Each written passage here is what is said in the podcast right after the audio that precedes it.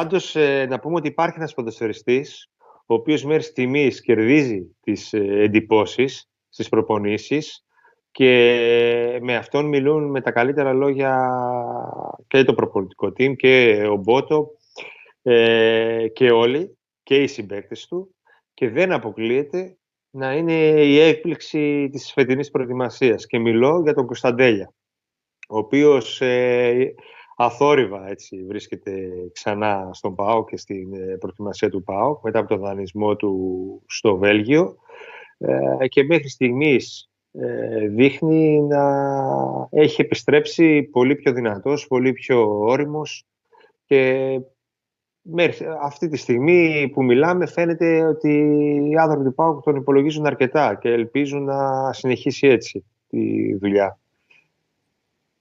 Είναι ένας από τους παίκτες που αυτό το κλισέ που λέμε πολλές φορές βάζει δύσκολα στον Λουτσέσκου. Μου αρχίζει και λέει και όπα, είναι και αυτός εδώ και μου δείχνει πράγματα. Και μου δείχνει πράγματα σε ένα καιρό που έχω πολλούς παίκτες και πρέπει αρχικά να τον δοκιμάσω όπως και τους υπόλοιπους σε διαφορετικές θέσεις. Να το βάλω στο 10. Γιατί έχω στο μυαλό μου τον Κωνσταντέλια ως έναν παίκτη ο οποίος έχει πάρα πολύ καλή ανάγνωση χώρου και καλό κουβάλιμα μπάλας και το καλό αυτό το σημείο που τον έκανε να τραβήξει όλα τα βλέμματα πάνω του όσο ήταν μικρός είναι ο τρόπος τον οποίο διαβάζει καινούς χώρους και τροφοδοτεί τους παίκτες. Σπερνάει εξαιρετικά στον πρέμα τον Κωνσταντέλια, κάνει δίπλα, τους έχει κάνει γιογιό. Τι κάνει αυτό το παιδί, τι τους έκανε.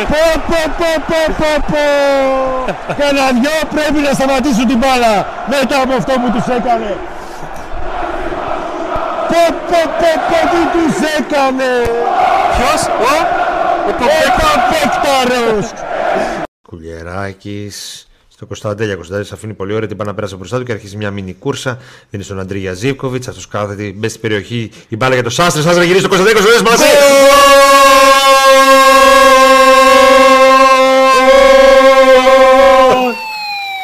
Ο Παμπέκταρος 0-2. 0-2. Ο μικρός πρίγκιπας του ΠΑΟΚ. Στο 25 αυτός πάλι ξεκινάει την επίδεση και αυτός την τελειώνει αυτή τη φορά. Την ολοκληρώνει. Κωνσταντέλιας. Φάουλ για κάρτα, αλλά μικρός σηκώνεται ξανά. Τι κάνει, τι μαγικό έκανε το Κωνσταντέλιας. Αλλά μέση τρίπλα, φοβερό, απίστευτος Κωνσταντέλιας. Μπράντον, τι να κάνει μόνος, τι να κάνει, είναι ποδόσφαιρο, δεν είναι μπάσκετ, να τα κάνει όλα μόνος. Να είμαστε. Καλησπέρα. Ξεκινήσαμε λίγο διαφορετικά σήμερα. Ναι. Ξεκινήσαμε ένα βίντεο που φτιάξαμε με πράγματα που έχουν συμβεί με τον Γιάννη Κωνσταντέλια. Το πρώτο κομμάτι ήταν για όσους είστε από τη νέα γενιά των εγγεγραμμένων και όλα αυτά. Είναι στο ξεκίνημά μας, όταν ακόμα είναι στην προ-στούντιο εποχή, την προ-πρώτου στούντιο εποχή. Έτσι. 28 Ιουνίου 2022. Ένας χρόνος πριν. Τότε που... Πάλι δεν είχαμε καταφέρει να πάμε προετοιμασία όπως και φέτος. Ναι. Αλλά μαθαίναμε τι γίνεται. Ναι, είμαστε εν όψη του 0-2. Αλλά οκ, τουλάχιστον η προσπάθεια μετράει. Σωστό. Είδαμε κι εμείς πώς έχουμε βελτιωθεί και σε εικόνα και σε ήχο, αλλά και σε ροή λόγου. Και είδαμε κυρίως πώς βελτιώθηκε αυτό το παιδί. Ο άνθρωπος που είναι το βασικό θέμα της σημερινής εκπομπής, η οποία δεν θα κρατήσει τελικά 2 ώρες, αλλά θα το κάνουμε 1 ώρα σήμερα λόγω και της ημέρας και τα λοιπά. Θα πούμε όλα τα πράγματα που έχουμε συγκεντρώσει για να ανοίξουμε το φάκελο Γιάννης Κωνσταντέλιας και να κάνουμε αυτή την εκπομπή, διότι τις τελευταίες 1-2 εβδομάδες υπάρχουν εξελίξεις σε ό,τι αφορά το θέμα Κωνσταντέλιας. Και αυτό, και τι λέμε εξελίξεις. Υπάρχουν πάνω από 1-2 μεγάλες ευρωπαϊκές ομάδες, οι οποίες πλέον μηνούν με νούμερα στον ΠΑΟΚ και έχουν χτυπήσει την πόρα του ΠΑΟΚ, και θα μπούμε πολύ σύντομα σε ένα mood τι θα γίνει με τον Γιάννη Κωνσταντέλια και αν θα υπάρξει deal ή όχι, σε ό,τι αφορά κάποια από τις μεγάλες ευρωπαϊκές ομάδες που έχουν έρθει, ή τέλος πάντων και μικρότερες ομάδες από μεγάλα ευρωπαϊκά πρωταθλήματα όμως, που έχουν έρθει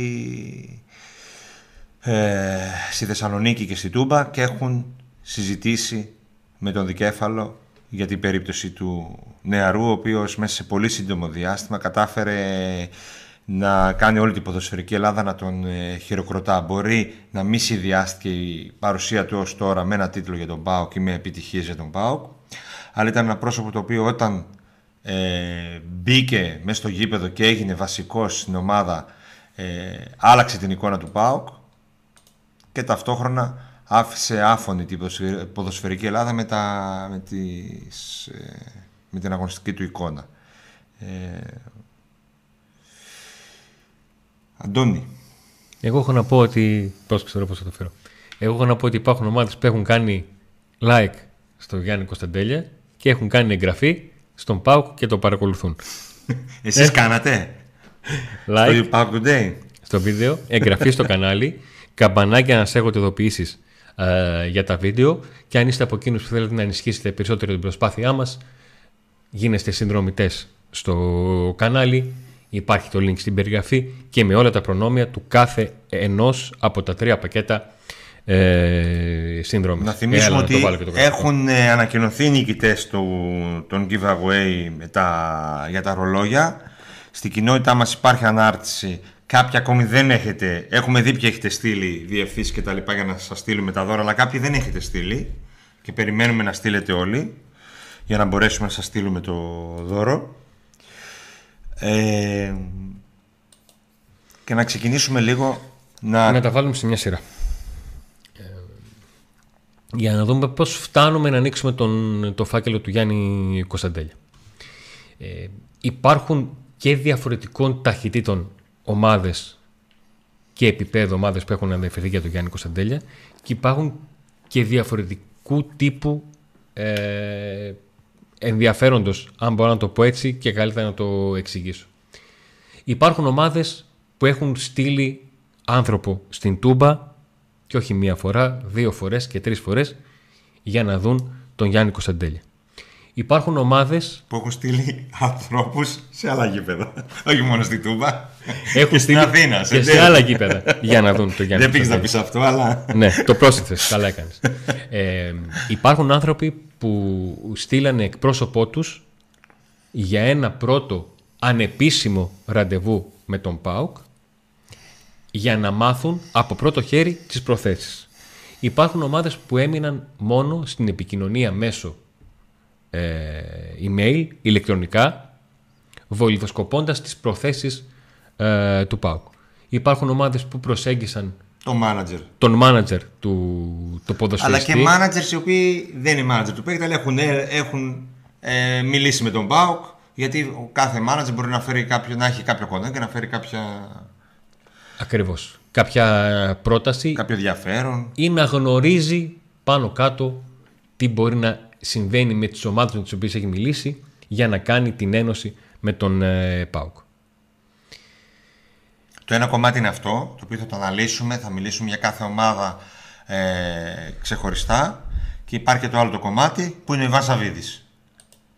Ακριβώς. Δεν ξέρω, Αντώνη, πώς θες να το προχωρήσουμε. Αν θες να μιλήσουμε για τον Ιβάν Σαββίδη και τον Κωνσταντέλια και πώς βλέπει την υπόθεση αυτήν, ή αν θες να πάμε πρώτα με τις ομάδες που ενδιαφέρονται για τον μικρό. Για να το ξεκαθαρίσουμε κιόλας, δεν μας ήρθε μια μέρα μια επιφύτηση. Πήρα εγώ ένα φτιάρι, άνοιξα το Football Manager με εκεί που έχω τα σήματα, καμιά 25.000 σήματα ομάδων, και τα έριξα σε ένα καλάθι. Δεν μου ήρθε έτσι. Η κάθε μία από αυτές τις ομάδες που σας έχουμε παρουσιάσει σε αυτό το γράφημα, έτσι όπως έγινε με τον Γιάννη Κωνσταντέλη και τις ομάδες μπροστά, γύρω του. Α, τις έχετε. Δεν βλέπω τις ψάχνεις. Ωραία, εντάξει. Okay. Υπάρχει γκρουπ ομάδων. Καταλάβατε. Υπάρχουν ομάδες, όπως για παράδειγμα η Μίλαν, που έστειλε άνθρωπό της στην Θεσσαλονίκη, έχει στείλει άνθρωπό της και στην Αθήνα όταν έπαιζε ο ΠΑΟΚ εκτός έδρας. Μάλιστα τότε η Μίλαν είχε πάει για μένα σπάω δυο τριγώνια εντός εισαγωγικών, γιατί υπήρχε η μέρα που είχε έρθει εκπρόσωπός της και πήγε και είδε και τον Τζίμα σε παιχνίδι της K19 και τον Κωνσταντέλια σε παιχνίδι του ΠΑΟΚ. Υπάρχουν ομάδες που έχουν προσεγγίσει τον μάνατζερ του και για να ρωτήσουν ποιο ακριβώς είναι το στάτους των οικονομικών δεδομένων, εκεί που εκπρόσωπός του ήξερε να δώσει μια απάντηση αναφορικά με το που ξεκινάει ο Ιβάν Σαββίδης τη συζήτηση. Και λέω Ιβάν Σαββίδης και όχι ΠΑΟΚ, γιατί με όσους ανθρώπους και αν μιλήσει, όπως ξέρετε πάρα πολύ καλά εσωτερικά κάποιος για ένα θέμα μεταγραφής, τον πρώτο και τον τελευταίο λόγο τον έχει ο μεγαλομέτωχος. Την έχει ο μεγαλομέτωχος. Ένας μεγαλομέτωχος ο οποίος όταν ήταν πιο μικρός ο Κωνσταντέλιας μάλλον δεν ήταν και τόσο καλά ενημερωμένος ή δεν ξέρω τι ακριβώς. Πάντως ο μικρός δεν έπαιξε πολύ στις ακαδημίες του ΠΑΟΚ. Αυτό είναι μια αλήθεια. Παρά το ταλέντο που είχε, παρά το ενδιαφέρον πολλών ομάδων ξένων, ο μικρός δεν έπαιξε στις ακαδημίες του ΠΑΟΚ. Δεν έχει τις συμμετοχές που έπρεπε να είχε. Και γι' αυτό το λόγο πολλές φορές ο ΠΑΟΚ βρέθηκε κοντά στο να παραχωρήσει τον Κωνσταντέλια όταν ήταν μικρός με ποσά των 1 και 2 εκατομμυρίων ευρώ. Για διαφορετικό λόγο ότι κάθε φορά δεν έγινε αυτή η μεταγραφή, και κυρίως επειδή υπήρχε από τη μία δεν υπήρχε βιασύνη από την οικογένεια και από την πλευρά του Κωνσταντέλια, δεν υπήρχε βιασύνη ούτε από τον ίδιο τον ποδοσφαιριστή, όπως σε άλλες περιπτώσεις κατά καιρούς έχουμε δει ποδοσφαιριστές, όχι μόνο στο ΠΑΟΚ και άλλες ελληνικές ομάδες, να βιάζονται να φύγουν, να κάνουν το επόμενο βήμα. Αλλά υπήρχαν και άνθρωποι μέσα στο ΠΑΟΚ. Ένας από αυτούς, αυτός που τον πίστεψε και τον έφερε στη Θεσσαλονίκη, ο Βαγγέλης Πουργιωτόπουλος, ο οποίος μαζί με κάποιους ακόμα μέσα στον ΠΑΟΚ κρατήσαν το παιδί εδώ, γιατί το βλέπαν ότι θα μπορούσε κάποια στιγμή ο ΠΑΟΚ να πάρει πολλά περισσότερα από ότι να πάρει 1-2 εκατομμύρια και να το στείλει στην Μπαρτσελώνα, όπου πήγε και δοκιμάστηκε.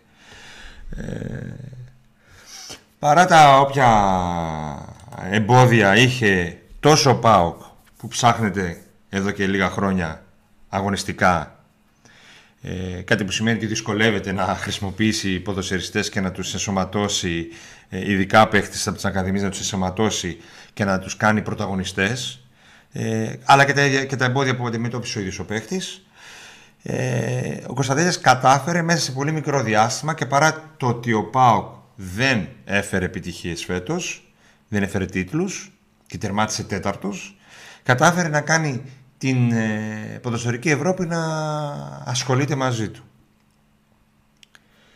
Πάμε με τις ομάδες και μετά θα πούμε και πού βρίσκονται τα πράγματα και τι θέλει ο ΠΑΟΚ. Γιατί το πιο σημαντικό δεν είναι τι θέλει η χιο ευρωπαϊκή ομάδα που θέλει τον ΠΑΟΚ, που θέλει τον Κωνσταντέλια, αλλά τι θέλει ο ΠΑΟΚ. Σε αυτό το σημείο είναι καλό να αναφερθούμε και στον τρόπο τον οποίο έχει λειτουργήσει ο Κωνσταντέλιας όλο αυτό το διάστημα. Ο Κωνσταντέλιας γνωρίζει τα πάντα. Ξέρει και έχει λάβει από την πρώτη στιγμή το μήνυμα από τον Ιβάν Σαββίδη ότι τον πρώτο και τον τελευταίο λόγο θα τον έχω εγώ. Σε όλη την διάρκεια από τη στιγμή που άρχισε να παίζει ο Κωνσταντέλιας, να κάνει το μπαμ του και να έρχονται και να ασχολούνται ομάδες με οποιονδήποτε τρόπο για αυτόν, ο Γιάννης Κωνσταντέλιας έχει αποφασίσει και αντιλαμβάνεται ότι θα αφήσει την τελική απόφαση στον Ιβάν Σαββίδη. Τι εννοώ, γιατί μπορεί κάποιος να μην καταλαβαίνει. Υπάρχουν ποδοσφαιριστές που σε συζητήσεις με τους μεγαλομετόχους τους λένε, ξέρεις τι, εγώ θα ήθελα, αν έρθει μια πρόταση και λίγο λιγότερη από αυτή που έχεις στο μυαλό σου, θέλω να φύγω. Η περίπτωση Τζόλι Κωνσταντέλια ίσως είναι ενδεικτική για να καταλάβετε αυτό που λέω. Το καλοκαίρι στο οποίο ο ΠΑΟΚ μπήκε σε διαδικασία να πουλήσει τον Τζόλι, Ο ποδοσφαιριστής ήταν αποφασισμένος ότι θα φύγει, το είχε ξεκαθαρίσει και είχε βρεθεί μια φόρμουλα για να φτάσουν μέχρι εκεί, όταν άρχισε να φαίνεται πως θα γίνει μια πρόταση που θα κάλυπτε τότε το ΠΑΟΚ, που τα οικονομικά δεδομένα ήταν διαφορετικά, γιατί ο ΠΑΟΚ είχε και μια πίεση από το περιβόητο FFP. Αυτή τη φορά ο ΠΑΟΚ είναι σε τέτοια, τόσο καλά εναρμονισμένος με τον Κωνσταντέλια, αν μπορώ να το πω έτσι, που ο Κωνσταντέλιας γνωρίζει ποια θα είναι η πρόταση και αντιλαμβάνεται ποια θα είναι η πρόταση που θα κάνει τον ΠΑΟΚ να το σκεφτεί καλά και ποια είναι η πρόταση που, να το πω έτσι απλά, ο ίδιος ο Κωνσταντέλιας θα πει: κοιτάξτε, παιδιά, αν αναφέρετε αυτό το ποσό στον ΠΑΟΚ, μην έρχεστε καθόλου. Καλά, δεν το πει να... αυτό ποτέ ο παίχτης. Καταλαβαίνεις πώς το λέω. Ούτε ο μάνατζερ. Δηλαδή, αν μάθει ο. Αλλά, εν πάση περιπτώσει, αν μάθει ο Βλάκος Κωνσταντέλια ότι θα έχει μια πρόταση 10 εκατομμύρια, θα τους πει: παιδιά, μην πάτε καν στον ΠΑΟΚ. Ναι, εντάξει. Δεν υπάρχει μία, πάντως, ένα καλό κλίμα. Αυτό. Υπάρχει ένα καλό κλίμα και δεν υπάρχει και η βιασύνη που το ξανανέφερα, που υπήρχε σε άλλες περιπτώσεις με άλλους παίχτες. Ότι ντε και καλά να φύγει, να κάνει, να πάει αλλού και τα λοιπά.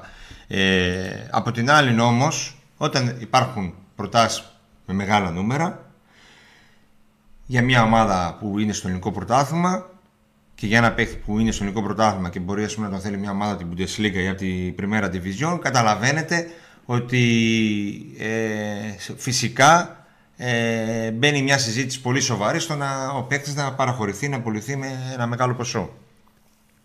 Λοιπόν, πάμε τώρα στη λίστα που έχεις μπροστά σου και σας την παρουσιάσαμε ουσιαστικά στο πρόμο της εκπομπής που ήταν και το thumbnail της. Η ομάδα που δείξε πιο έμπρακτο ενδιαφέρον μέχρι στιγμής και έχει προσφέρει τα πιο πολλά χρήματα και με επίσημες προτάσεις είναι η Red Bull Salzburg. Είναι ομάδα η οποία έχει κινηθεί με επαγγελματικό τρόπο. Δηλαδή, έχει κάνει στον ΠΑΟΚ μια πρόταση, έχει εισπράξει αρνητική απάντηση, έχει κάνει και δεύτερη πρόταση βελτιωμένη, σαν να λέει: εγώ έχω την υπομονή να συζητήσω μέχρι να δούμε πώς μπορούμε, έχω την υπομονή να το παλέψω. Με ενδιαφέρει, τον ξέρω, τον παρακολουθώ. Και δεν ήρθα απλά να πετάξω μια πρόταση και αν μου πεις όχι, εντάξει, άστο. Ήρθε διαβασμένη, ξέρει την αγορά. Και είναι μια ομάδα η οποία το κάνει αυτό.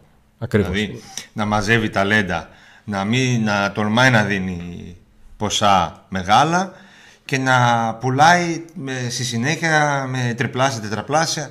Και οι ομάδες που παραχωρούν τον παίχτη με κάποιο ποσοστό μεταπώλησης να βγαίνουν κερδισμένες διπλά στο τέλος. Νομίζω ότι δεν τα έχει παρατήσει η Σάλσμπουργκ. Όταν κάνει δύο προτάσεις και μάλιστα η μία μέσα στη σεζόν, ας πούμε, σημαίνει ότι ενδιαφέρεται έντονα και δεν αποκλείται να απασχολήσει αυτό το καλοκαίρι τον ΠΑΟΚ. Η πρόταση τελευταία ήταν κάπου γύρω στα 12 εκατομμύρια ευρώ. Ο ΠΑΟΚ δεν συζητάει τέτοιο ποσό. Ο ΠΑΟΚ θα κάτσει στο τραπέζι να συζητήσει ποσά πάνω από 15 ευρώ και με σίγουρα με γενναία ποσοστό μεταπώλησης. Διότι αν ο ΠΑΟΚ καταφέρει να πάρει ένα ποσοστό μεταπώλησης 15-20%, ειδικά 20%, και καταφέρει ο Κωνσταντέλιας από την άλλη να κάνει μια καριέρα μεγάλη εκεί που θα πάει, ας πούμε, να φύγει μετά στη συνέχεια με πολλά εκατομμύρια, ο μπορεί τη μεταγραφή αυτή ουσιαστικά να μην κοστίσει. Να είναι σαν δύο μεταγραφές. Να κοστίσει. Να είναι σαν δύο μεταγραφές. Κάτι 25 που έχω διαβάσει, 25 εκατομμύρια και τα λοιπά, νομίζω είναι η σφαίρα της φαντασίας. Για να γίνει αυτό θα έπρεπε ο Κωνσταντέλιας να έχει νούμερα, ο ΠΑΟΚ να έχει επιτυχίες και να παίζει Ευρώπη και όχι Conference. Να παίζει κανένα Champions League, να προχωρήσει πολύ στο Europa League. Εκεί. Άμα πάει τελικό Conference, ξέρω εγώ τελικά Conference και κάνει παπάδες, okay. Είναι η εθνική ομάδα. Μπορεί το κασέ να ανέβει στα παιχνίδια που θα κάνει με την εθνική, να ανέβει κι άλλο η αξία του. Είμαι σίγουρος ότι όλοι ενδιαφέρονται στον ΠΑΟΚ να πάει καλά ο μικρός με την εθνική. Αλλά παίχτης από ελληνική ομάδα να φύγει με 25 εκατομμύρια δύσκολο. Να πάει με πιο μικρό ποσό και στη συνέχεια να πουληθεί από άλλο πρωτάθλημα, ναι. Και θεωρώ ότι στον ΠΑΟΚ προτιμούν να τον στείλουν σε μια ομάδα στυλ Σάλτσμπουργκ παρά σε μια ομάδα στυλ Μίλαν ή Arsenal, έτσι ώστε να πάρουν αυτό το ποσοστό μεταπώλησης. Υπήρξε η Σεβίλη κατά τη διάρκεια της σεζόν που έκανε Σεβίλη. Πρόταση. Έκανε πρόταση, τζάμπα την έκανε. Μικρή. Ναι. Υπολόγισε χωρίς το ξενοδόχο. Αλλά είναι ενδεικτικό ότι ομάδες από διάφορα πρωταθλήματα έχουν διαφερθεί. Όχι από ένα συγκεκριμένο, ας πούμε. Είναι και αυτό σημαντικό.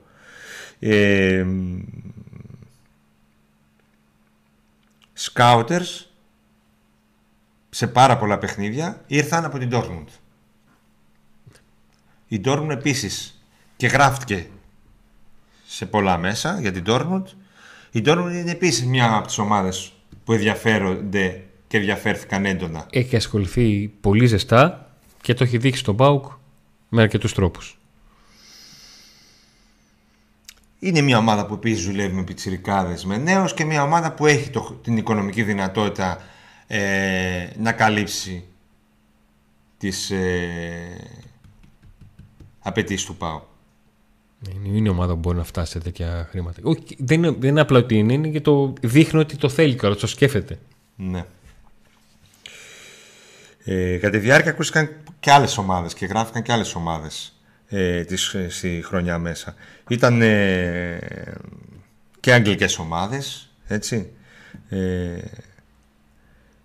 Και ομάδες οι οποίες ξέρουμε ότι τον τρόπο με τον οποίο δουλεύουν αυτό το κομμάτι, όπως η Brighton, και ομάδες που δεν τις περίμενε πλουλά Κωνσταντέλια, όπως η Burnley, η οποία αγωνιζόταν στην δεύτερη κατηγορία και κατά το κοινώς λεγόμενο ανέβηκε τρένο, γιατί από νωρίς βρέθηκε στην πρώτη θέση και έμεινε εκεί, έχοντας αλλάξει εντελώς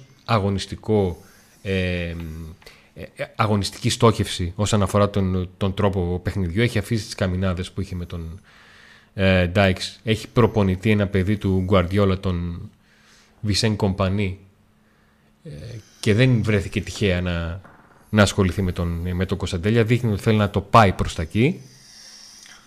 Η Σοσιεδάδ επίσης ρώτησε να μάθει. Μια ομάδα η οποία φέτος εξασφάλισε την παρουσία της στους ομίλους του Champions League της επόμενης σεζόν, τερματίζοντας την τέταρτη θέση του Ισπανικού Πρωταθλήματος. Η Villarreal, η Αταλάντα, αρκετές ομάδες. Η Αταλάντα η οποία ξέρετε πώς δουλεύει με ταλέντα που έχει γύρω στους 95%. Αλλά και γερμανικές άλλες. Άιντραχτ, Λεβερκούζεν κτλ. Το θέμα είναι, αυτό είναι πολύ καλό για τον ΠΑΟΚ. Είναι πολύ καλό για τον ΠΑΟΚ να υπάρχουν και προτάσεις και ενδιαφέρον και να χτυπούν πολύ την πόρτα για τον Κωνσταντέλια. Διότι ο ΠΑΟΚ έτσι μπορεί κιόλας να διαπραγματευτεί και να ανεβάσει τη τιμή του παίχτη. Έχω τόσο από αυτόν, δώσε κάτι καλύτερο. Ουσιαστικά δεν είναι ότι ο ΠΑΟΚ μπαίνει σε μια διαδικασία εντός εικόνων πληστηριασμού. Είναι ότι η κατάσταση οδηγείται αυτόματα από μόνη σε αυτό. Ακριβώς. Τώρα, υπάρχει από την άλλη, υπάρχουν αυτές οι ομάδες και αρκετές άλλες που ενδιαφέρθηκαν, ρώτησαν, άλλες έκαναν πρόταση κτλ. Από την άλλη υπάρχει ο Ιβάν Σαββίδης, ο οποίος Ιβάν Σαββίδης γουστάρει πάρα πολύ τον παίχτη. Του άρεσε πάρα πολύ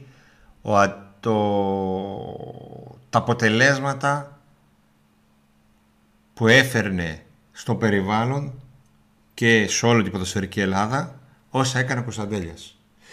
Στην πρώτη χρονιά στον ΠΑΟΚ ο μεγαλομέτωχος της ΠΑΕ ζήτησε Έλληνες παίκτες, ζήτησε παίκτες της εθνικής ομάδας. Το όνειρό του και ο στόχος του ήταν κάτι που στη συνέχεια δεν έγινε, αλλά μπόρεσε κάτι από αυτό να πάρει μέσω της δουλειάς που έγινε στις ακαδημίες, να έχει η ομάδα Έλληνες ποδοσφαιριστές, να βοηθήσουν την εθνική ομάδα και ταυτόχρονα να υπάρχει ένας αντίκτυπος, έτσι, και να μιλάει όλη η ποδοσφαιρική Ελλάδα, ας πούμε, για τους παίκτες του ΠΑΟΚ. Του αρέσει που είναι Έλληνας, του αρέσει που είναι προϊόν των ακαδημιών του ΠΑΟΚ, ότι τα 2+ εκατομμύρια που δίνει το χρόνο ξαφνικά τα βλέπει μπροστά του σε ένα ποδοσφαιριστή αρχίζει και αντιλαμβάνεται όλα αυτά που του έλεγαν, ότι υπάρχει μια χρονική διαδικασία που πρέπει να ακολουθεί, ένα χρονικό διάστημα που πρέπει να περάσει, έτσι ώστε η όλη διαδικασία, το να προσπαθούμε να φέρουμε εμείς ως άνθρωποι του ΠΑΟΚ, έτσι όχι εγώ, στις ακαδημίες τους καλύτερους δυνατούς παίκτες, για να φτάσουμε να βγάλουμε ταλέντα και να έχουμε φουρνιές, γενιές όπως λένε, γενιά του 2000, η γενιά του 2002, η γενιά του 2004 που είναι ο Κωνσταντέλιας, η γενιά του 2006 που είναι ο Γκιτέρζος, ο Τζίμας και άλλα παιδιά, για να μην αδικό κανένα, και όλα αυτά να φτάνουν και να έρχονται σε έναν ΠΑΟΚ πολύ διαφορετικό από όταν ξεκίνησε αυτή η διαδικασία. Ο ΠΑΟΚ θέλει να αφήσει πίσω του τα δύσκολα χρόνια που πέρασε πριν τον Σαββίδη, όσον αφορά τις οικονομικές δυσκολίες που δυσκόλευαν και το έργο της πρώτης ομάδας, και να φτάσει να βγάζει παίκτες για το επίπεδο ενός ΠΑΟΚ πρωταγωνιστή στο ελληνικό πρωτάθλημα.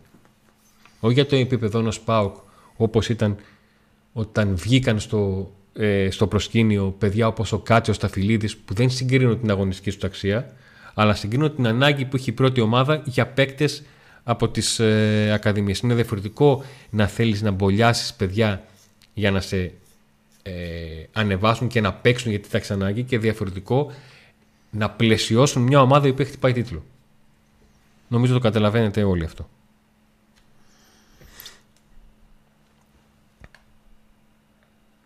Τι περιμένω, μήπως θες να σε διακόψω. Όχι, μπορείς να με διακόψεις. Έχει τη λίστα των ομάδων και καθορίζεις τη ροή της συζήτησης. Δεν έχω να πω κάτι άλλο για τις ομάδες. Η συζήτηση που γίνεται και θα γίνει από εδώ και πέρα, και αυτό που ενδιαφέρει τον κόσμο, είναι πρέπει να φύγει ο Κωνσταντέλιας. Δεν πρέπει να φύγει. Με τι πόσο πρέπει να φύγει. Αυτό όμως είναι μια συζήτηση η οποία μπορεί να γίνει στα καφενεία και με ανθρώπους που μπορεί να μιλάνε δημόσια και να θέλουν να το παίξουν έξινοι.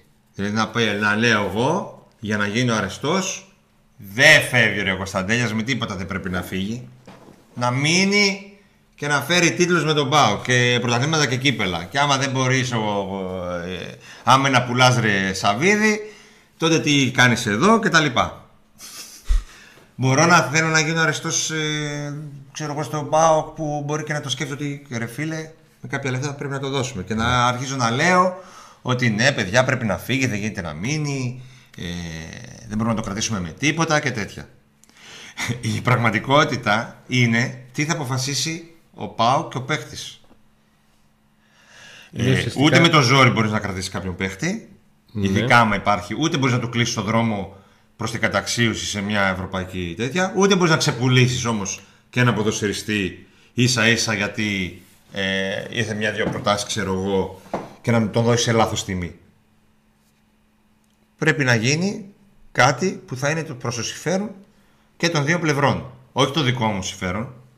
Εγώ το δικό μου συμφέρον είναι ο παίκτης να μείνει, ταυτόχρονα να φέρουν 6 παιχταράδες για να μπορούν να το πλαισιώσουν και να παίζει ο ΠΑΟΚ Champions League με τον Κωνσταντέλια. Γιατί το αξίζει αυτό και του ΠΑΟΚ και του Κωνσταντέλια. Ναι. Αυτό θα γίνει. Γιατί φέτος ο μικρός μπήκε σε μια ομάδα που περίμενε όλη η ομάδα από αυτόν. Δυστυχώς φτάσαμε σε αυτό το σημείο. Ένας παίκτης που μπήκε πρώτη του επαγγελματική σοβαρή συμμετοχή, ξέρω εγώ, συνεχόμενες συμμετοχές, να τις κάνει τώρα, τον Δεκέμβρη. Και περίμενε ο ΠΑΟΚ από αυτόν.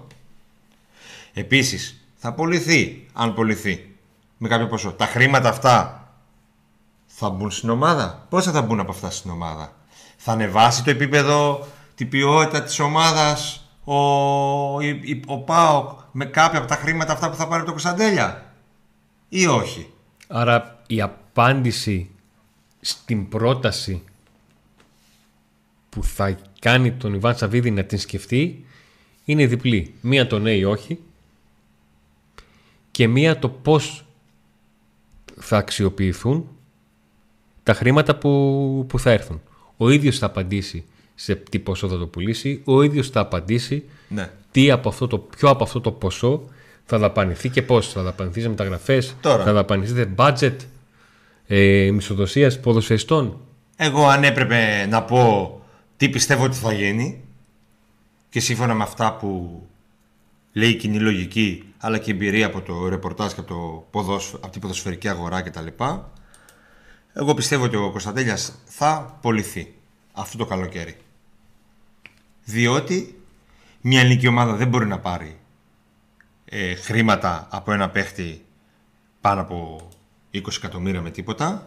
Πιστεύω ότι μια πρόταση γύρω στα 16-17 εκατομμύρια, 15-16-17 με ποσοστό, είναι πάρα πολύ καλό νούμερο για μια ελληνική ομάδα που είχε ένα ταλέντο που έχει παίξει μισή σεζόν. Και βάσει των όσων έχουν προκύψει, είναι πολύ πιθανό να γίνει. Ναι. Κάτι τέτοιο. Ναι, όχι έχουν... η πώληση, η πρόταση. Ναι, εφόσον έχουν έρθει ήδη προτάσεις, ο ΠΑΟΚ συζητάει, κάνει αυτό. Και επίσης, όσο και να θέλει ο ΠΑΟΚ να κρατήσει ένα παίχτη, για να τον κρατήσει και να τον έχει ικανοποιημένο, δεν είναι μόνο ότι του δίνεις ένα μισθό και του λες «ΟΚ, πάρε αυτά που θα σου δίνει, ξέρω εγώ, η Ντόρτμουντ, πάρτα και μείνε». Τι προοπτικές του δίνει, όχι ο ΠΑΟΚ. Ο ΠΑΟΚ μπορεί να του δίνει και τις καλύτερες, λέμε. Το ελληνικό ποδόσφαιρο. Ποιο? Με το Μαρινάκι, τον Μπέο, τον Καραπαπά, που θα γίνει ο τελικός, που δεν θα γίνει, με τις αστυνομίες, όχι δεν ξέρω, δεν μπορώ να κάνω τελικό κεκλεισμένων, ούτε κεκλεισμένων. Με τα μέσα που είναι, ανήκουν όλα σε κάποιον. Σε αυτό το πρωτάθλημα να μείνει ένας ταλαντούχος ποδοσφαιριστής που τον θέλουν από την Bundesliga, από την Premier League, από την Primera Division. Σε αυτό. Και υπάρχει και η άλλη εξήγηση. Ότι έρχεται η Α ομάδα και κάνει μια πρόταση στα 16-17 εκατομμύρια. Και ο ΠΑΟΚ την αρνείται. Την αρνείται σημαίνει ότι ευελπιστεί ότι μπορεί να πάρει περισσότερα. Υπάρχουν κάποια πράγματα που πρέπει να κάνει για να πάρει περισσότερα. Να φτιάξει ομάδα εντάξει και ταλέντου του παίχτη. Ακριβώς. Θα φτιάξει τέτοια ομάδα. Ανά 6 μήνες... δεν ξέρει τι πλάνο έχει. Ξέρει, αλλά το αλλάζει. Ωραία, πες ότι θα φτιάξει. Θα τον πείσει και τον παίχτη ότι θα το κάνει αυτό. Όχι τον παίχτη, την πλευρά του παίχτη. Ναι, κατάλαβα τι εννοείς. Είναι πολλά τα λεφτά. Εδώ λέμε τόσα χρόνια να πάει ο ΠΑΟΚ Champions League να πάρει, ξέρω εγώ, 25 εκατομμύρια. Και τώρα μπορεί να βρει 17-16 εκατομμύρια, ξέρω εγώ, από την πώληση. Επίσης, είναι ένας ποδοσφαιριστής που αυτή τη στιγμή δεν θα λείψει από τον ΠΑΟΚ αν φύγει. Και γιατί το λέει ο Νίκος? Θα λείψει του χρόνου. Άμα μείνει, του χρόνου θα λείψει από τον ΠΑΟΚ. Γιατί, πρόσεξε, είναι σαν να είδες το μήνυμα που ήρθε. Όχι, δεν είδα. Πριν από λίγο. Δεν βλέπω μηνύματα γιατί θα πάει συζήτηση, θα ξεφύγει. Και ένα μήνυμα το οποίο δεν ξέρω τώρα γιατί είναι αρκετά, αλλά που λέει γιατί να φύγει, ρε παιδιά, το χαρήκαμε. Αυτό ακριβώς. Γι' αυτό λέω ότι αν τον είχε χαρεί, θα σημαίνει ότι θα είχε κάνει πράγματα. Δεν το χαρήκαμε γιατί οι υπόλοιποι γύρω του δεν ήταν αντάξει του ταλέντου του μικρού. Όλοι. Όχι μόνο οι συμπαίκτες του, όλοι. Δεν το χαρήκαμε. Αλλά να σου πω κάτι, και άλλοι οι παίκτες δεν τους χάρηκαν οι φίλαθλοι τους. Και τώρα είναι... παίζουν στην Μπαρσελόνα, παίζουν στη Ρεάλ, κάνουν πράγματα και λένε ότι ήταν από εκεί η περιοχή, ξέρω εγώ. Δεν τους χάρηκαν στην ομάδα, ήταν εκεί, έπαιξαν ένα διάστημα. Το Μέση το χάρηκαν εκεί στην Αργεντινή, με την Εθνική τον χαίρονται. Δεν το χάρηκαν εκεί στην ομάδα του που ήταν, έφυγε από πιτσιρικάς. Λέω τώρα παράδειγμα, τυχαίο. Όλα πουλούνται και όλα αγοράζονται. Το θέμα είναι τι θα κάνει ο ΠΑΟΚ φέτος. Εγώ θεωρώ ότι το κομμάτι Κωνσταντέλιας με το υπόλοιπο κομμάτι κάπου συμπίπτει, κάπου έρχεται. Γιατί, παράδειγμα λέω, φεύγει ο Κωνσταντέλιας. Παράδειγμα, φεύγει αύριο ο Κωνσταντέλιας με 15 εκατομμύρια. Και η ομάδα, είτε αυτά τα λεφτά, είτε ένα ποσό μπει δεν μπει, δεν ξέρω τι θα γίνει. Και η ομάδα παίρνει το καλοκαίρι, τέτοια εποχή έχει πάρει πρωτάθλημα κύπελο. Θα ασχολείται κανείς με τον Κωνσταντέλια? Όχι. Δεν θα τους ένιωξει που θα είχε φύγει ο Κωνσταντέλιας, ούτε θα τον έχουν ξεχάσει ήδη. Όπως ξεχάσαν π.χ. τον Τζόλι, λέω παράδειγμα. Αν όμως η ομάδα δεν πάει καλά, δεν προχωρήσει καλά, θα του φταίει και η πώληση του Κωνσταντέλια και τα πάντα του Φιλάτου. Τα πάντα όλα. Έτσι. Όλα είναι στα αποτελέσματα. Όλα είναι στα αποτελέσματα. Και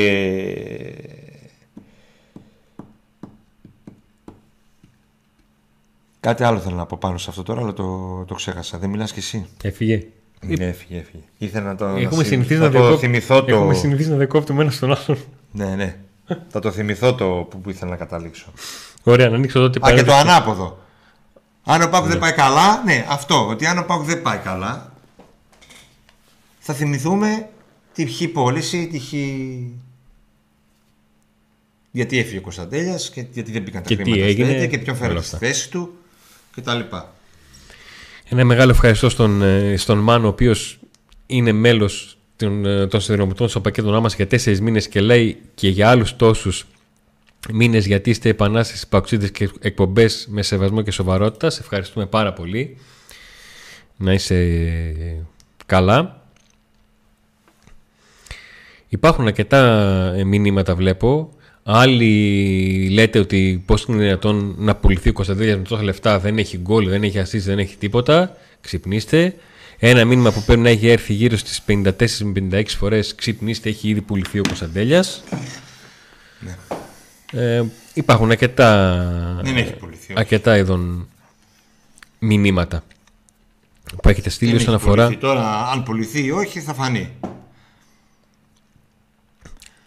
Αν θα πουληθεί, όχι. Και υπάρχει και το άλλο, να το τώρα το θυμήθηκα τι θέλω να πω. Τον κρατάς, η ομάδα πάει χάλια και πλέον χάνεις και τα λεφτά.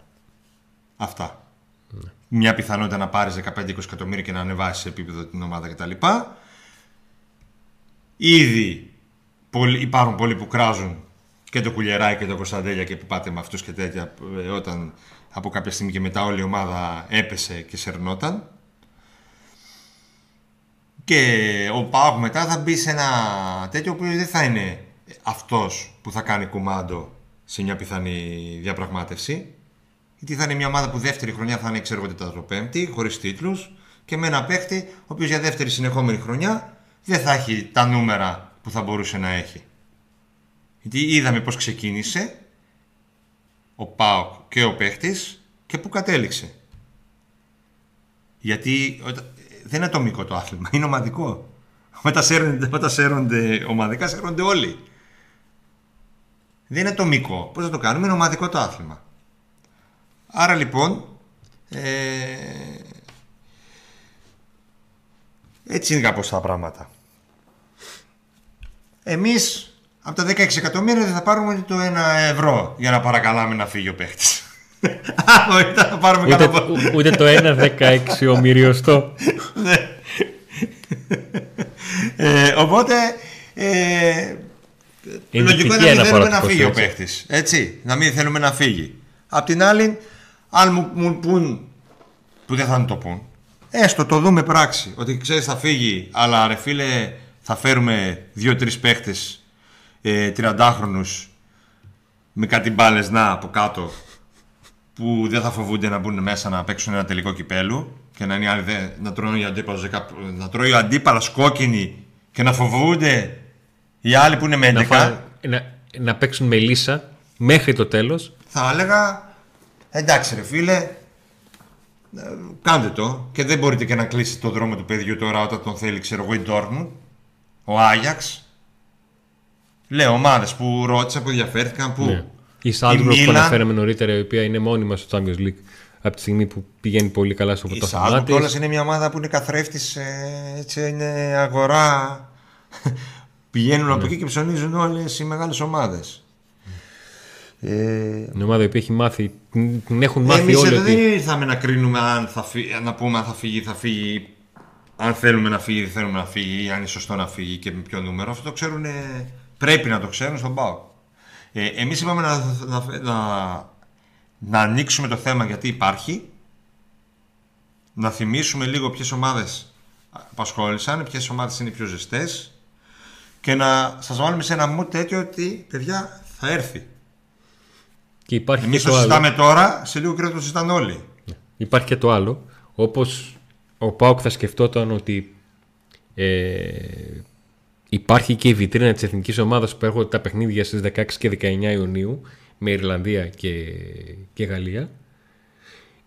Υπάρχουν και ομάδες που αρχίζουν και σκέφτονται, ξέρεις τι, άμα είναι να ασχοληθούμε με τον Κωνσταντέλια, μην αφήσουμε τα παιχνίδια της εθνικής, δεν ξέρεις τι τροπή μπορούν να πάρουν, και να δούμε αν μπορούμε να κάνουμε μια πρόταση στον ΠΑΟΚ, να συζητήσουμε για να καταλάβουμε και που έχει κατασταλάξει ο...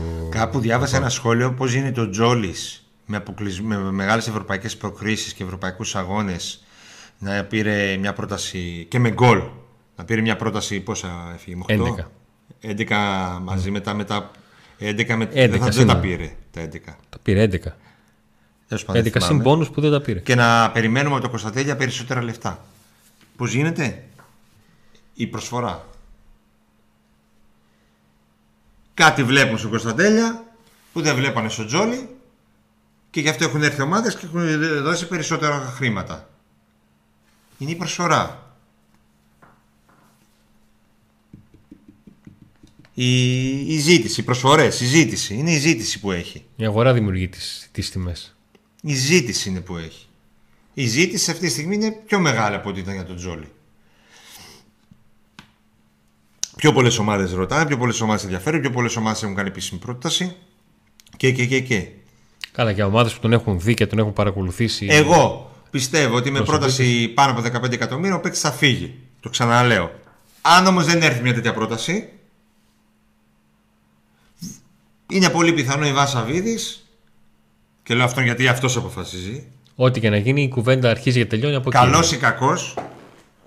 Καλός ή κακός αυτός αποφασίζει, και λέω κακός γιατί κανονικά θα πρέπει ο αθλητικός διευθυντής να αποφασίσει, γιατί αυτός ξέρει ποδόσφαιρο, αυτός ξέρει την αγορά, αυτός ξέρει τις τιμές, αλλά υπάρχουν κλαπ που αποφασίζει στο τέλος ο μεγαλομέτωχος, και ένα από αυτά τα κλαπ είναι ο ΠΑΟΚ.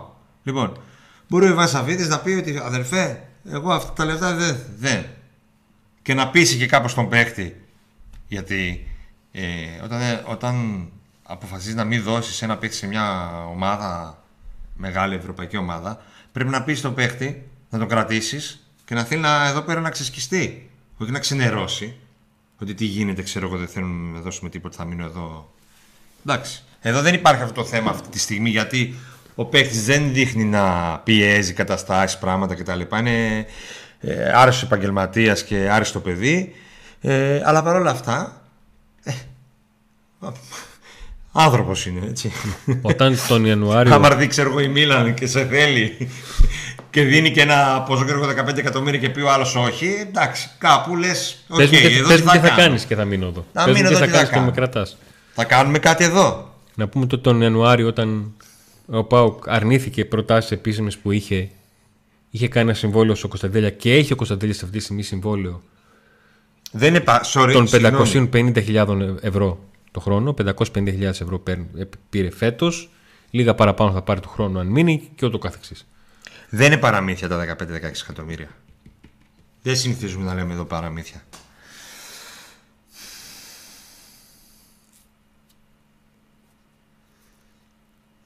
Ξεκινήσεις να βλέπεις σχολεία. Ναι, γιατί διάβασα κάτι για αφήσει τα παραμύθια γι' αυτό. Λοιπόν, αυτά. Να πούμε, να ξεκινήσουμε να διαβάσουμε κάποια σχόλια, κάποια που θεωρώ ότι μπορούμε να πούμε 2-3 κουβέντες και να κλείσουμε. Ωραία. Γιατί είπαμε ότι σήμερα θα κάνουμε 1 ώρα εκπομπή.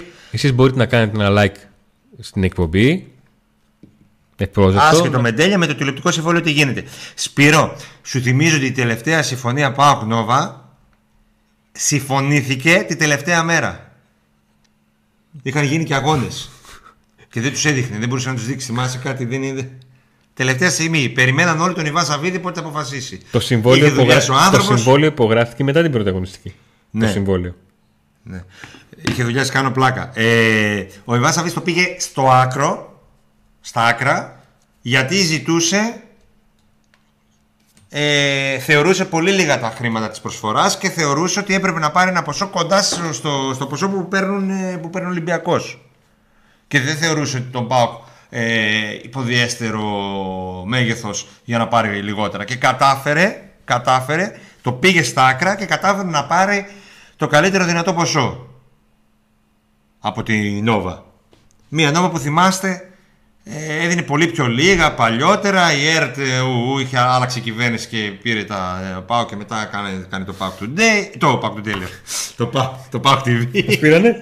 Δεν μας πήρανε. Το ΠΑΟΚ TV για να πιέσει τις καταστάσεις. Έτσι. Και τελικά κατάφερε για να πει ότι κοιτάξτε, δεν σας έχω και ανάγκη, κάνω κάτι δικό μου και ας μην πάρω λεφτά, ας πούμε. Όχι ότι δεν είχε ζημιά ο ΠΑΟΚ, είχε τεράστια ζημιά με το ΠΑΟΚ TV. Διότι έχασε τα λεφτά από τα τέτοια. Αλλά τότε ήταν η κυβέρνηση που ήταν εναντίον του, ήταν όλοι εναντίον του, τότε υπεύθυνος της Νόβα κτλ. Άλλαξε η κατάσταση, το πήγε μέχρι τελευταία στιγμή. Έτσι και τώρα ο ΠΑΟΚ ακόμα δεν περιμένει. Πάμε. Και με 2-3 εκατομμύρια ξέρεις μπάλα, μπορείς να φέρεις καλούς παίχτες. Σίγουρα απείρους καλύτερους από εσύ, Τιμούρ, Καντουρί, Κουαλιά, Ταμπίζ, Βαρκούρτιτς και τα λίγα που τρώγαμε στη μάπα τόσα χρόνια. Φέτος φάνηκε πως τελικά οι καλύτεροι μικροί που έχουμε πλην του Κοτάρσκι είναι οι δικοί μας από τις ακαδημίες. Μας παίρνουν τους παίχτες και γίνονται μάγκες. Πάντως με 12 εκατομμύρια και 20% ποσοστό μεταπώληση με τη Σάσμπουργκ είναι καλά τα περισσότερα λεφτά που έχει δώσει η Σάσμπουργκ. Η αγορά είναι 13 και έχει φέρει Χάλαντ, Μανέ κτλ. 12 εκατομμύρια έχει πει όχι ο ΠΑΟΚ. Σε 12 εκατομμύρια έχει πει όχι ο ΠΑΟΚ. Δεν, κάτω από 15 εκατομμύρια δεν βλέπω να φεύγει ο Κωνσταντέας με τίποτα. Έτσι. Αν δεν σκοπεύουν να χτίσουν ομάδα γύρω του αυτό το καλοκαίρι, τότε πρέπει να τον πουλήσουν, αλλιώς θα γίνει όπως ο Πέλκας. Ο παίχτης δεν φταίει για την πτώση της απόδοσης του. Δεν μπορείς να φέρεις με 2-3 εκατομμύρια φόρτους προκοπής, μην κοροϊδευόμαστε. Μάλλον ήθελες ερωτηματικό. Δεν μπορείς να φέρεις. Μπορείς να φέρεις. Βέβαια μπορείς να φέρεις. Αλλά με το θέμα είναι τι έχεις αποφασίσει να κάνεις και πώς κινείσαι προς αυτή την κατεύθυνση. Πώς ψάχνεις. Όλα αυτά.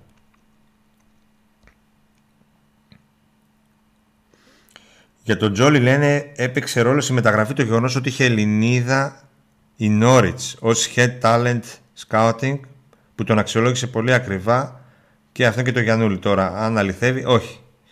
Ότι υπάρχει γυναίκα Ελληνίδας στην Norwich. Καμία σχέση. Αλλά αυτό δεν έχει καμία σχέση με το Ελληνίδα. Στη μεταγραφή αυτή έπαιξε σημαντικό ρόλο ο Γερμανός προπονητής της Norwich και ο Γερμανός αθλητικός διευθυντής του ΠΑΟΚ.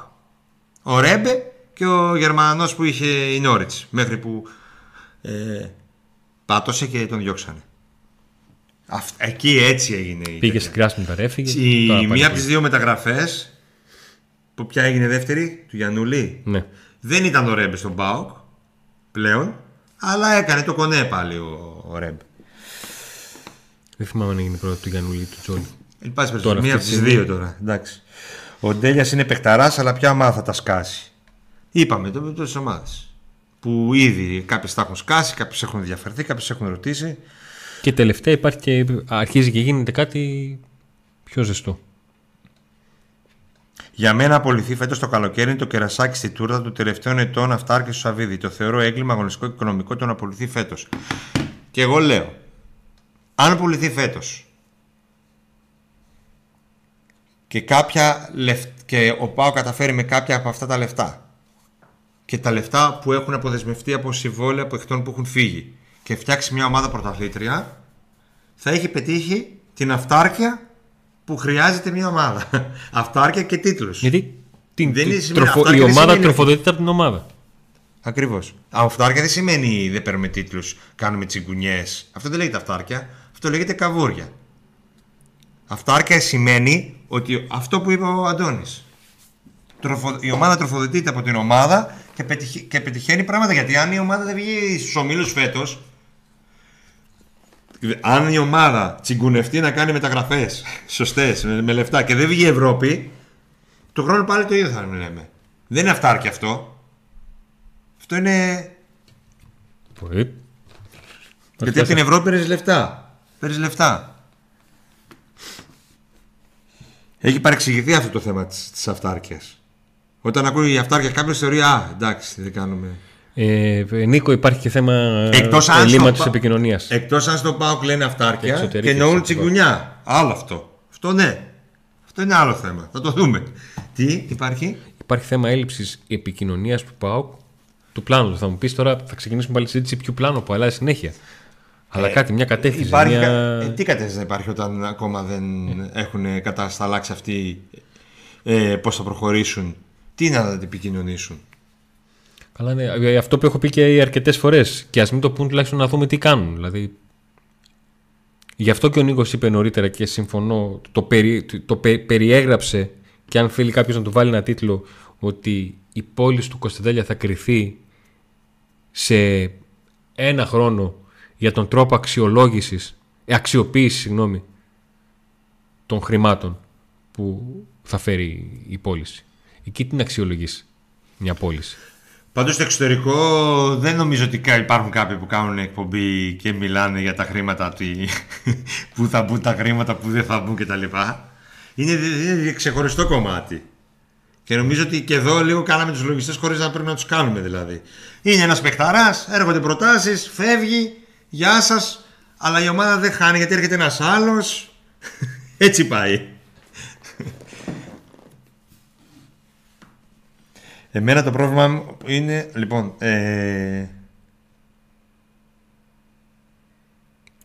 Νίκο, σταμάτα να μιλάς λίγο, ό,τι να είναι λες. Να σταματήσω εγώ και να έρθεις εσύ να... Γιατί δεν κάνεις μια εκπομπή εσύ, να μιλάς εσύ και εγώ να σε βλέπω. Και να έχεις κόσμο και σχόλια. Κάνε μια εκπομπή. Αντί να έρχεσαι εδώ και να σχολιάσεις, κάνε μια εκπομπή και μίλα. Και θα μπω εγώ να σχολιάσω.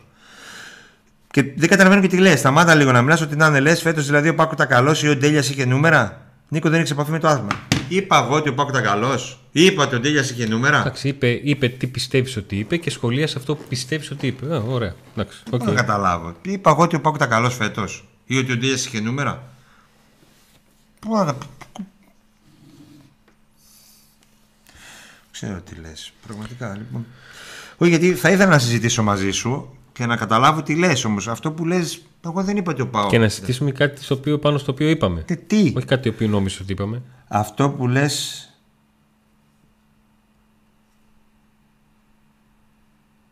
Πάυση. Ναι, δεν καταλαβαίνω. Πάλι τα ίδια. Ένα μήνυμα βλέπω εδώ νωρίς να φύγει ο Ντέλιας. Πιο πιθανό να γίνει Τζόλις αν φύγει νωρίς αυτό το καλοκαίρι. Άντε, μην μας συγχύζετε. Μας έχουν σπάσει τα νεύρα το Πάο. Μας βιδώνετε κι εσείς. Ο Γιώργος. Εντάξει ρε παιδιά, ο Ντέλιας δεν έχει συμμετοχές Ευρώπη με Λαμέ και Γιάννα, καλός είναι, θέλει Ευρώπη. Εγώ θα πω κάτι. Η δική μου άποψη μπορεί να είναι ότι ο Κωνσταντέλιας είναι άσχετος, άμπαλος. Ότι δεν κάνει το παιδί, είναι μόνο για τη Λαμία, την Δόξα Ραχούλα, την Κολοπετινίτσα, την Ελληνικό και τη Λαμία, ότι είναι για αυτές. Λέω εγώ, μπορεί να είναι η δική μου άποψη. Έτσι. Να θεωρώ τον παίκτη λίγο ρε παιδί μου. Δεν μπορεί να κάνει. Οκ. Okay. Αυτές οι ομάδες που ήρθαν και κάναν πρόταση, που έχουν τους καλύτερους σκάουτερ, τους καλύτερους αθλητικούς διευθυντές, παίζουν Ευρώπη, κερδίζουν τίτλους, όπως π.χ. η Ντόρμ, είναι τυφλοί, είναι άσχετοι, ξέρω εγώ καλύτερα.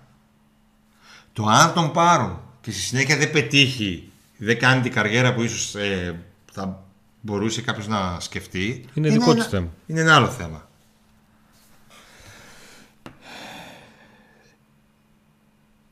Έχουμε τεχνικό διευθυντή που χρυσοπληρώνεται για να φέρει πίσω παίκτες τύπου Πέλκα και Κρμέτσικ. Ανέκδοτο. Όχι. Το Πέλκα δεν το θέλει και το Κρμέτσικ ο Μπότο. Δεν πήγε ο Μπότο και είπε παιδιά, ξέρετε, έχω βρει αυτούς. Τον Πέλκα Λουτσέσκου τον πήρε τηλέφωνο. Και τον Κρμέτσικ δεν τον θέλει ο Μπότο. Τον θέλει ο Γιώργος Σαββίδης. Ποιος τον ξέρει πολύ πιο νωρίς από τον Μπότο, γιατί τον είχε στην ομάδα σχεδόν 6 μήνες πριν έρθει ο Μπότο. Το θέμα είναι όχι ποιος θέλει τι θέλει, ποιος θα πάρει μια καμία απόφαση να δει ένας παίχτης και αν δώσουν τα όπλα που πρέπει στον προπονητή που καίγεται. Και αν θα γίνει επιτέλους κάποια στιγμή να προχωρήσουν τα πράγματα και έρθουν πράγματι οι πρώτες επιλογές. Και αυτό θα φανεί με την ποιότητα των παιχνών που θα έρθουν.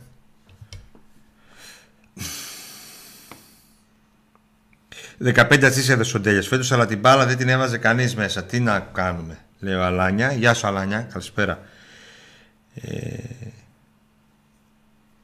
Ο Σέργιος... Κάτι για 8 εκατομμύρια. Τι είναι αυτό, Σέργιο, δεν είδα πιο πάνω. Τι γράφεις. αργούν οι μεταγραφές. Η Χρύσα εδώ, τα νύψια σου εδώ. Α, εδώ είναι και η Κατερίνα και η Χαρά. Ναι. Κατερίνα Χαρά μάλλον δεν καταλαβαίνετε τι λέμε τώρα, αλλά λέμε το Κωνσταντέλια. Για συμπατριώτης σας. Ξέρετε που γεννήθηκε η Μεγάλο Κωνσταντέλιας. Πού μένετε εσείς? Λίγο πιο πάνω και προς τα δεξιά. Λίγο εκεί. Προς τα εκεί. Ξέρετε, καταλάβατε. Εκεί έμενε. Έχουμε κάνει μια εκπομπή για τη ζωή του, για την καριέρα του, για πράγματα που δεν γνωρίζατε κτλ. Όσοι δεν την παρακολουθήσατε, μπορείτε να μπείτε στην κατηγορία Pack Today Stories στο YouTube, εδώ στο κανάλι μας, και να βρείτε το αφιέρωμα για τον Κωνσταντέλια. Οι υπόλοιποι like, subscribe, γιατί δεν κάνετε τώρα τελευταία. Λες και εμείς στέμε που πάω στο Βόλο ή κατέβηκαν, δεν κατέβηκαν καν, ούτε οι φανέλες δεν κατέβηκαν. Δηλαδή, γιατί με 11 VS 10 οι φανέλες να παίζαν να κέρδιζαν. Ούτε οι φανέλες δεν κατέβηκαν στο τελικό. Εμείς δεν φταίμε, ρε παιδιά. Όπως και αν κερδίζαν, δεν θα είχαμε βάλει εμείς τα γκολ σίγουρα.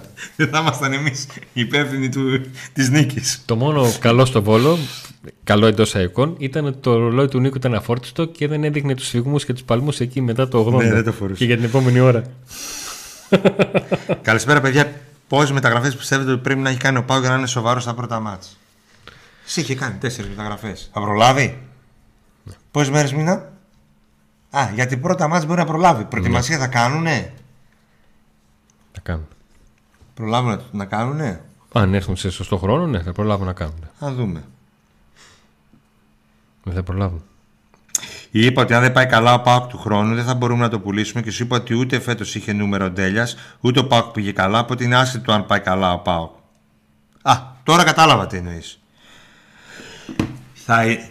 Κατάλαβα. Εγώ τι εννοώ? Ότι αν πάει και δεύτερη χρονιά ο ΠΑΟΚ χάλια και ο Κωνσταντέλιας συνεχίζει να έχει την εμφάνιση που είχε στα play-off και μετά, θα είναι πιο δύσκολο να φέρει τις ίδιες προτάσεις.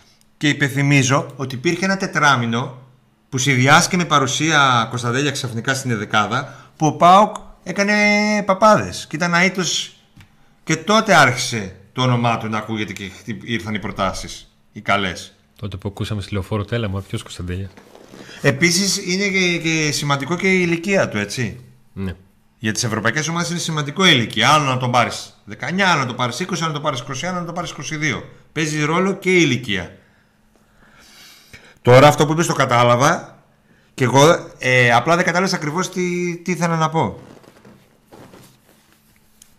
Δεν είπα ότι φέτος πάει καλά. Ναι, φέτος δεν πάει καλά και παρόλα αυτά έχει προτάσει ο παίκτης. Γιατί όμως? Είχε 4 μήνες που έκανε παπάδες και ο παίκτης και η ομάδα.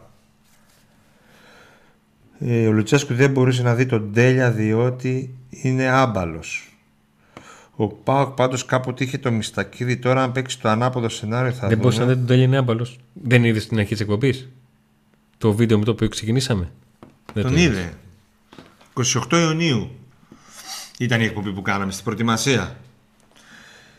Απλά δεν τον έβαζε γιατί δεν τον θεωρούσε έτοιμο τακτικά. Και οκ, μπορεί να καθυστερήσει και λίγο παραπάνω να το βάλει. Αλλά όχι ότι δεν τον έβλεπε, από τότε τον έβλεπε. Και αυτός και ο αθλητικός διευθυντής και ο βοηθός προπονητή, ο οποίος πολύ πριν τον βάλει ο Λουτσέσκου, είχε δώσει μια συνέντευξη και είχε μιλήσει με τα καλύτερα λόγια, ο βοηθός του Λουτσέσκου. Όταν υπάρχει αθλητικός διευθυντής και αποφασίζουν άλλοι για το ποιος θα έρθει και όχι αυτός με τον προπονητή του, το πρόβλημα είναι άλλο. Και ό,τι και αν λέμε δεν έχει νόημα. Θα δούμε. Πρώτη φορά γίνεται αυτό. Τη χρονιά του Double, ποιος έκανε τις μεταγραφές? Ο αθλητικός διευθυντής. Το Βιερίνη δεν τον ήθελε ο αθλητικός διευθυντής. Έκανε μάχη, έκανε ο Λούμπος Μίχη για να μην έρθει. Τον Ελ Καντουρί τον έφερε ο Μίχελ, το Μαουρίσιο. Τον είχαν στο πάγο τότε, μετά την Έστερσον. Είχε φέρει μαζί με Ήβιτς κάποιους στην πρώτη χρονιά. Όλα είναι σχετικά, παιδιά. Όλα είναι σχετικά. Καλησπέρα στην παρέα. Οι λίστες δόθηκαν, οι εγκρίσεις δόθηκαν. Ποιος λόγος η καθυστέρηση των 3 μεταγραφών? Είναι πολλές οι λίστες μάλλον. Είναι τόσο πολλές και μπερδεύτηκαν με τις λίτσες.